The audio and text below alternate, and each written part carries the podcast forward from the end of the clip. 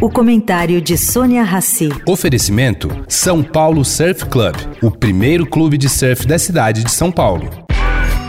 Agora na Eldorado, o comentário de Sônia Rassi.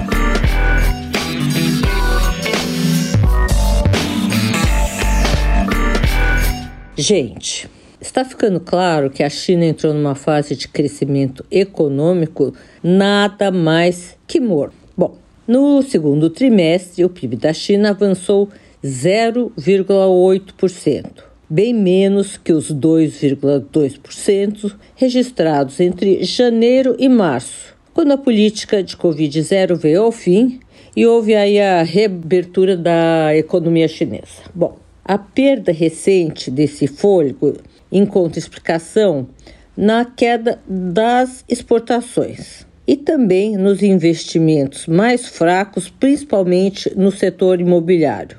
A desaceleração no segundo trimestre mostra que a missão do governo chinês de crescer algo como 5% em 2023 não será simples. Bom, e por isso eles editaram na última semana medidas para tentar reaquecer a economia.